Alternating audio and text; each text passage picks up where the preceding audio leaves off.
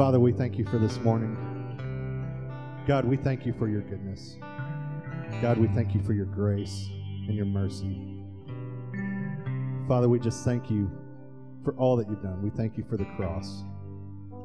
And God, we pray just that as Brother Lee brings your message, God, that you would open our, our ears to hear what you need to say. And God, soften our hearts to receive it.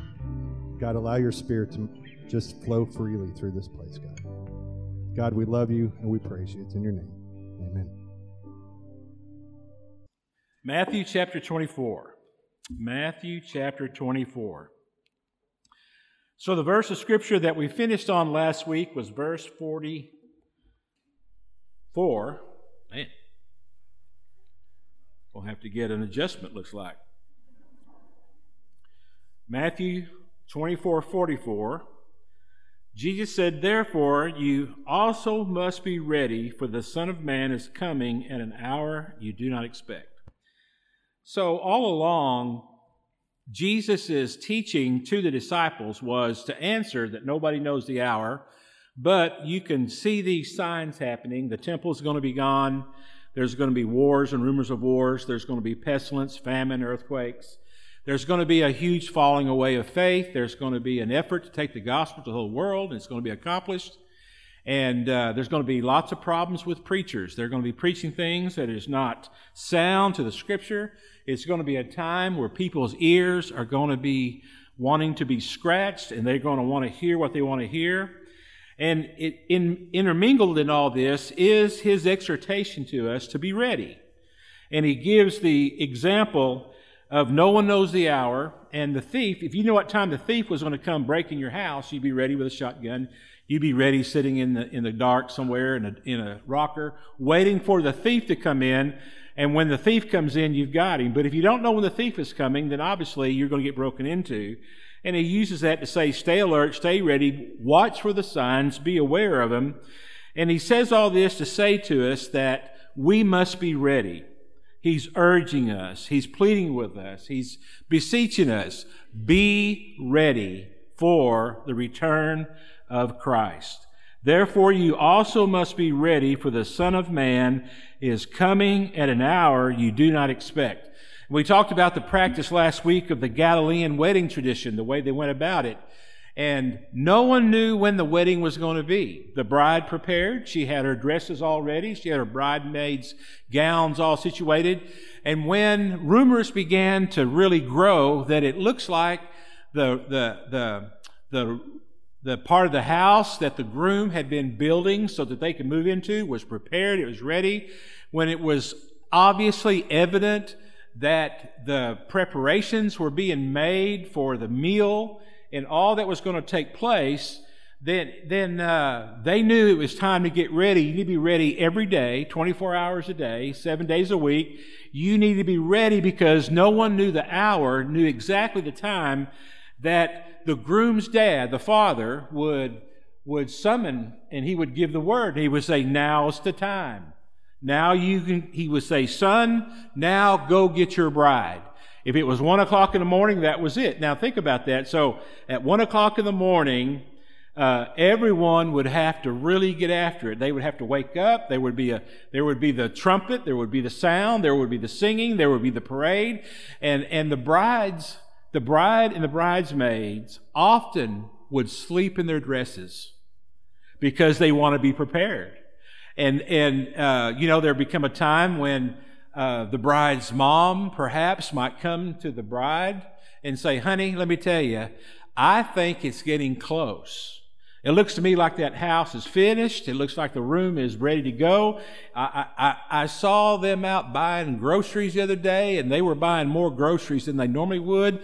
And so they're, you know, and someone said they're smoking meat down the road. So we need to get ready for this. And so you might ought to start sleeping in your dress. And that's an interesting symbolic thing for us as believers. We're the bride of Christ and we clothe ourselves with Jesus. And so the idea of that white wedding dress is we are clothed with righteousness. And so just as that Galilean bride would get ready, we need to be ready. We need to be ready because we don't know the hour, we don't know the time, and we for sure don't want to miss our wedding. Right? We don't want to miss that opportunity to be uh, united with the groom, with Christ coming to retrieve us and get us, and for Him to return, and for the wedding feast to be prepared for us, and for the big celebration to happen. And so Jesus here in Matthew 24 says to us, you need to be ready. Now, what does it mean to be ready? That's got to be a question that was in the minds of disciples and the words of Jesus, I think, I think Jesus reading their minds and hearts knew that. So what does it really mean to be ready? And in the rest of chapter 25, Jesus lays out clearly what it means to be ready for the return of Christ. He begins this instruction of how to be ready by a question. He says in verse 45, Who then is the faithful and wise servant, whom his master has set over his household to give them their food at the proper time? Who then? Who is faithful? Who is wise? Who is a servant? And who is fulfilling their assignment? They're being obedient to what they've been called to do. He says, Blessed is that servant whom his master will find so doing when he comes. Truly I say to you, he will set him over all his possessions. Now, we're going to begin with this last part here because this is a warning to really pay attention to what it means to be a faithful and wise servant, fulfilling your responsibility, fulfilling your assignment, even though the master is away. He says in verse 48 here, But if that wicked servant says to himself, My master is delayed, and begins to beat his fellow servants and eats and drinks with drunkards, the master of that servant will come on a day when he does not expect him at an hour he does not know and will cut him to pieces and put him with the hypocrites. In that place there will be weeping and gnashing of teeth. What a warning. You got a wise servant and an unwise servant. The unwise servant is almost a scoffer, like we read in 1 Peter today. It's been a long time that Jesus said he was returning, and here we are. There's no sign of him. I mean, do you really believe that this guy's coming back? Do you really believe in, can you really live your life for one that said so long ago that he was going to return and he was going to give you hope and he was going to give you a fulfilled life and he was going to make this heaven for you and do all these things for you? And, and it's been such a long time. And, and here we have this wicked servant He's unfaithful. He's unwise. He is not truly a servant to the meaning of the word, and he's not fulfilling his responsibility. He says, You know, the master's been gone a long time. I'm going to live it up. I'm not going to fulfill my responsibility. I'm not going to work every day. I'm not going to take care of business. And he beats other servants, and he drinks, and, he, and he, he's a glutton, and he lives for himself.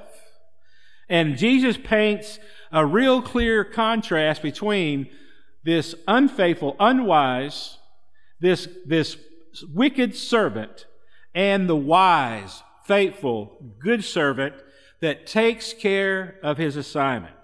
So, what it means to be ready, what it means to be uh, uh, in the right spot with the right heart in the right place at the right time for the return of Christ. Years ago, I saw Jimmy Johnson speaking to the University of Miami before their off season.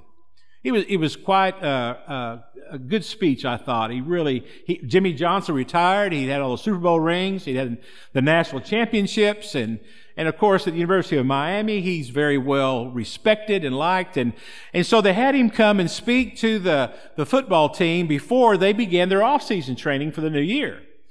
And he said to them, let me tell you what I've witnessed. Let me tell you what I've experienced in the game of football. That it's not the people with the best technique that win. It's not the people even with the best talent that win. It's not the team with the best scheme that wins. He said, if, if you, if you take a look at all our Super Bowl teams, you take a look at our national championship team here at Miami, he said, we weren't always the best coach team on the field. We weren't always the best skilled. We weren't always the team playing the best technique. He said, but when we won the national championship, he said there was no question at Dallas and also at Miami. I knew, I knew that we were the best team in regard to shape. We were in shape. He said the best teams are in shape. He said, it doesn't matter how much talent you have. It doesn't matter how well you play a position, how your technique is. It doesn't matter how well your coach and how good the coach calls plays on game day. All of that doesn't matter if you're out of shape. Because if you're out of shape, you're going to lose because he said it doesn't matter how fast you can run with the ball. If, if it comes to the third quarter, the fourth quarter, and if you're out of shape, you can't run as fast. He said the, the running backs that fumble the ball, it's because they're out of shape. He says because they've lost their energy, they've lost their grip. He said the quarterbacks that start start seeing things that aren't there and they start thinking somebody's open and they're not open, it's because they're not in the form of shape. And he says, so the most important thing you can do to prepare for a football season is everyone has to be in shape. Everyone has to be ready to play. And not just ready to play for the first quarter, the second quarter, but ready to play no matter how hot it is, no matter how much it's raining, no matter how windy it is, no matter what the circumstances are, no matter how good the team is we're playing, we've got to be in better shape than our opposing team, or it doesn't matter, we will lose. And so, men, he said to them, you're about to start your off season, work hard. Put yourself in a position to win, and the most important thing you can do to get in a position to win is to be in, in good, top shape to play this game. I think that in a spiritual context, that's what Jesus is saying here. He's saying to the disciples, he's saying to the disciples that are going to go through some really difficult times, he says, you got to be ready. He's saying you need to be in spiritual shape. And this question here that we find, who then is the faithful and wise servant whom the master has set over the household are four keys that we can, we can examine in our own lives and ask ourselves the question, are we in spiritual shape? He says, first of all, who then is faithful? Who then is faithful? Faithful comes from faith. Faith saves. Faith opens the door to salvation. Faith allows us to encounter God. Faith is the hope of things that we can't see. It's the assurance of things that we can't see. Faithfulness is a result of faith. Faithfulness is we're reliable, we're dependable, we will not quit. No matter how difficult it is, we will not quit. We will not turn our back on God. We will not disrespect Christ. We will live for Him no matter in our failures, in our struggles, in our trials, no matter how bad time gets, no matter how difficult things are, we will be faithful. We will not quit. Now, back to Jimmy Johnson's illustration. If a believer is not in spiritual shape, they're going to quit. If our heart is not right with the Lord, if our if our spirit is not right, if we are living according to our flesh, we are going to quit. We're going to give up. When times really get difficult, when times really get hard, when it appears that we're the only one living for Christ in our little world, when it appears that no one else is with us, that we are going at it all alone, when it appears that no one cares, when it appears that we are outnumbered and, and we're like in a valley and we're surrounded by enemies on every side and there, we don't have enough ammo, ammo, we don't have enough bullets, we don't have enough arrows to, to defend ourselves and we think that all is lost, the believer who is not in shape is going to quit. They're going to become unfaithful. It doesn't happen automatically. Usually it's a gradual process. We stop praying. We stop reading the scripture. We start being obedient. We stop respecting the things of God. We, we just lose heart. That's why Jesus said to the disciples, let not your heart be troubled. Don't lose heart. He had just got through telling them that he was going to leave them. And he probably saw the look in their eyes. He could read their heart. He knew that they're going, Oh no, how in the world are we going to be able to make it through this? Let not your heart be troubled. And so the first thing that we need to ask ourselves is this. Jesus asked, Who then is faithful? Are we faithful? Are we going to quit? Do we have much quit in us? When times really get difficult, are we going to hang in there with Jesus? Are we going to keep on praying? Are we keep on following? Are we going to keep on being obedient to His Word? Are we going to keep on doing the things that Jesus has asked us to do? Who then is faithful? And then He says, who then is wise? This word wise here is not just getting facts and knowledge and understanding, it is being able to put it to work. So, in, in a, a common sense way, it's walking around spiritual sense. It's having the knowledge of God's Word, but more importantly than having the knowledge of God's Word, it's putting into practice what you know and what you understand. You're going to be forgiving, you're going to be loving, you're going to be caring. You're just simply going to do the things that God's asked you to do walking around sense. It's living according to the Spirit. It's living by prayer. It's living according to the Word. It's following the Ten Commandments. It's not allowing another God to become your God. It's keeping yourself pure. It's keeping yourself right with God. It's being concerned with what God is concerned with. It's spiritual walking around sense. And you have to ask yourself the question, are you growing? Are you growing in becoming more like Christ? Are you growing in wisdom? Are you, are you practicing wisdom in the world? If you're not practicing wisdom, if you're not growing, if you're not becoming more like God wants you to be, you're going to be out of shape. And when these difficult days come that Jesus has been talking about, you are going to have a hard time remaining faithful. You're going to say, What's the use in it? What's the sense in it? What's the use in going to church? What's the use in going to Bible study? What's the use in staying accountable? What's the use of not being a hypocrite? What's the, what's the use of if nobody's looking, I'm going to be honorable and I'm going to have integrity and I'm going to live for God no matter what is going on around me? We begin to lose direction. We begin to lose focus. And, and that is being unwise.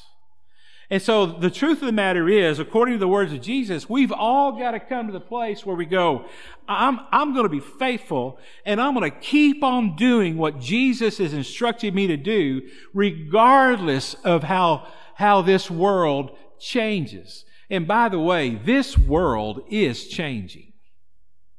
It is really changing around us. I mean, folks, we, we, we are seeing the beginning of those birth pangs take place. Now, I don't know if we're past the birth pains yet. I don't know where we're at with all that stuff, but I believe that it would be, it would be a, a mistake for us not to prepare ourselves and to get in good shape spiritually. To, to make a commitment today that regardless of what happens, I'm going to be faithful. I'm going to finish well. I'm not going to quit. I'm not going to give up. I may be the only one left. But, but by stars, I'm going to be loyal to Jesus.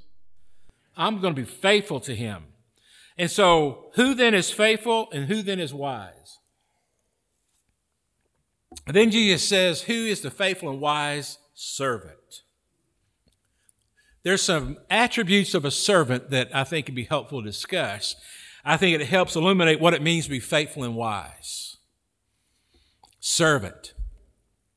Jesus says over in John chapter 13, in right after he washed the disciples' feet, he says, Truly, I say to you, in verse 16, a servant is not greater than his master nor is a messenger greater than the one who sent me. If you knew, if you know these things, blessed are you who do them. So, we need to understand what it means to be a servant.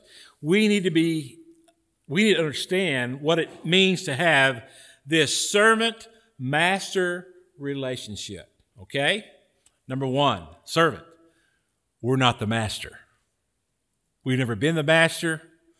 We're never going to be the master. And no matter how hard you tried to be in charge of your life, you're never going to be there. It's a foolish waste of energy and time. We are not the master. We are the servant. We do not call the shots. We don't we do not control the destiny. We are a servant.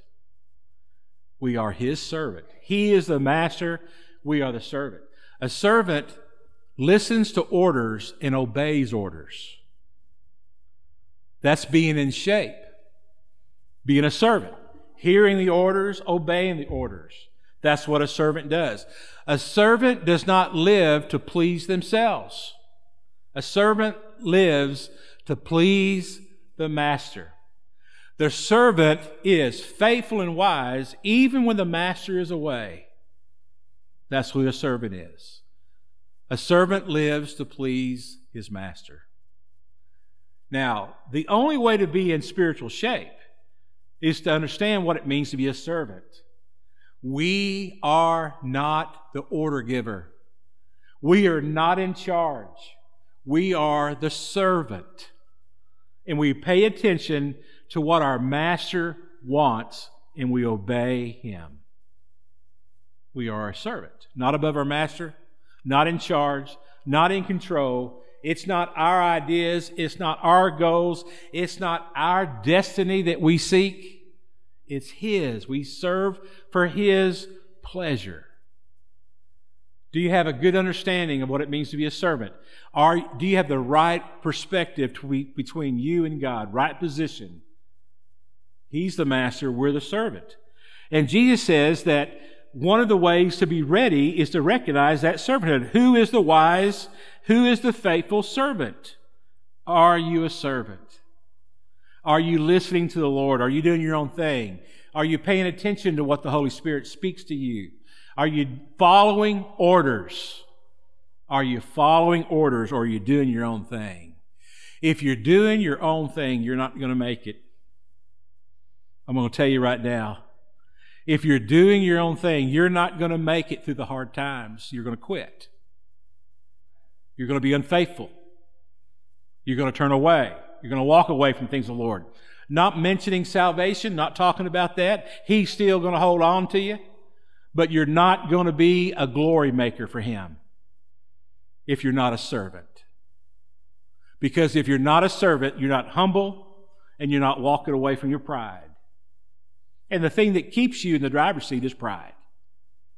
And so that's really an important thing. Are you a servant. Now, the people that have a prayerful, a, a prayer life that's powerful, the people that have a faith that's able to handle no matter what comes their way, they're servants. They're servants. The masters of their own destiny, they fail, they fall, they give up when life gets difficult. So, who then is the faithful and wise servant? Then he says, Whom his master has set over his household. The master set this faithful, wise servant over his household and gave him an assignment, gave him responsibility to give them their food at the proper time. So what was this what was this servant's assignment? Take care of all the people while the master's gone. Make sure they had the crops in the field. Make sure they were butchering the calf at the right time. Make sure everything was ready. Make sure these people have food. They are ready to eat. They have what they need to eat. All the things of the, of the, the uh, uh, farm are taken care of. Fulfilling their responsibility. That's being in spiritual shape. Being obedient following the Lord's will concerning His assignment for your life? Are you doing what God's asked you to do? Are you in a position of, of His covering or are you running your own race? Are you doing your own thing? That's how you're in spiritual shape. You're fulfilling what God's asked you to do. You're doing your assignment with faithfulness, with wisdom, as a servant devoted to Christ. So, four things that we ask ourselves that helps us to understand if we are indeed ready for the return of Christ. Now, being ready for the return of Christ means we are living effectively now. We are bringing glory to Him. We're making much of God in our life. Number one, are you faithful? Or does the world got a hold of you? Are you faithful? Or do you give in to appetite? Are you faithful or are you living for your own pleasure? Are you faithful or are you more concerned about being noticed? Are you faithful or are you more concerned about being in charge of your life? Number two, are you living out spiritual wisdom? Are the things of Jesus changing you? Are the teachings of Jesus changing you? Are you becoming more and more like Christ? Are you growing in love? Are you growing in grace? Are you growing in faith? Are you growing in gentleness? Are you growing in joy? Are you growing in kindness? Is your prayer life deepening? Are you, are you getting where you hear His voice more clear than you used to? What's going on there? Are you a servant? And you, you know the answer to that very quick. The Holy Spirit is making you aware of it right now. You know whether or not you have a spirit, a servant mindset. You know whether or not your heart is positioned right now for servanthood. You know right now how much of your flesh is in control of your life. And if your flesh is in control of your life, you're going to quit. You're going to give up. You're not going to hang in there. You're not going to be the ones that takes the gospel to the whole world because things are so difficult, you're going to quit and give up and give in to what the, what the devil, the enemy, lays out before you. And so Jesus very clearly says that if we are ready, we're going to be fulfilling our assignment. So, faithful, wise, a servant, and doing what the Lord's asked us to do. Are you ready? Are you ready? Are you ready? That's the question that Jesus finishes chapter 24 with. Are you ready? Are you the wise servant or are you the unwise servant? Are you the faithful servant or the unfaithful servant? Are you the, the righteous servant or the wicked servant? Where are you? Where are you? Are you ready? Are you in spiritual shape? years ago, my son was a drill instructor, for you that don't know that, at, in San Diego. And he was moving, he and Michelle was moving to base housing. And because of his schedule, he really couldn't do a lot of the work. So I went out there and helped them move. And we moved him into base housing there uh, by Miramar. And uh, got him moved and all taken care of. And, and uh, uh Michelle said, Daniel called and said, Tomorrow, if, if you want to, uh, because I had a day before I had to fly back. He said, You can go and we can take you over here on Camp Pendleton. And he's moving his group to Camp Pendleton and you can see him in action. And I said, Oh, yeah, I want to see that. And, and this was, this was the, the day that they're moving them to Edson Range from San Diego to Camp Pendleton so they can begin their rifle training. So she tells, he tells her, where to put me. And so we arrived before they got there. And we were sitting there in this parking place that overlooked these barracks is down there. And he, she said, This is where he told us to be. And it wasn't too long after that, some box trucks come in and they park away from where we were. And then these buses file in right next to the box trucks. And uh, uh, drill instructors get out and take their place, and they're all standing at attention. And, and these recruits, start running off those buses and open up the back of those box trucks and and they're obviously going to unload all the trucks. And we were probably about 50 yards from where this was taking place, so I was watching it all.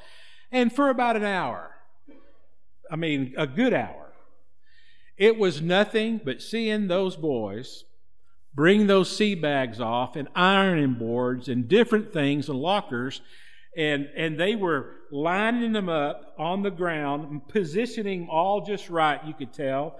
And the drill instructors are running around, yelling and screaming and doing all their thing.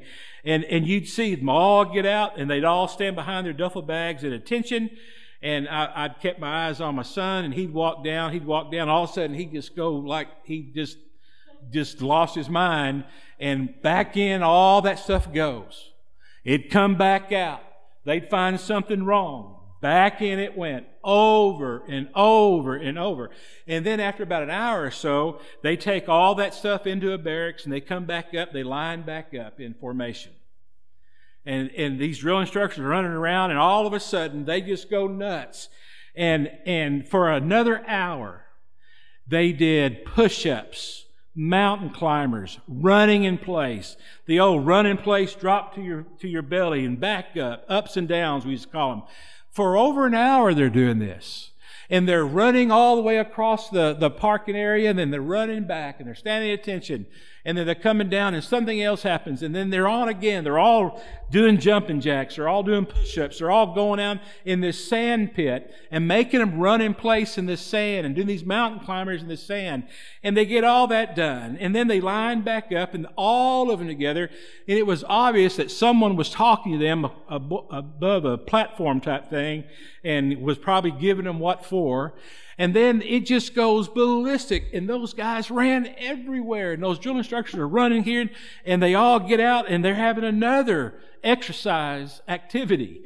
And, and he brought his group right over by us so that I could hear good and I could see what he was doing. And, and, and not just him, but every single one of those drill instructors absolutely terrorized those guys. I mean, I'm sitting there going, it's been three and a half hours and these guys have been at max heartbeat. I mean, this is just nuts. They'd run in the barracks, run back in. They'd run the barracks to brooms. They'd sweep and clean and come back out, run back in with mops and mop and come back out, just back and forth, back and forth. And later on, I says, well, it must have been really dirty in there. I said, it wasn't dirty at all. What does that get? What does being dirty have to do with cleaning? And so this goes on for a long time, and, and he's just wearing these guys out, and we had some food for him.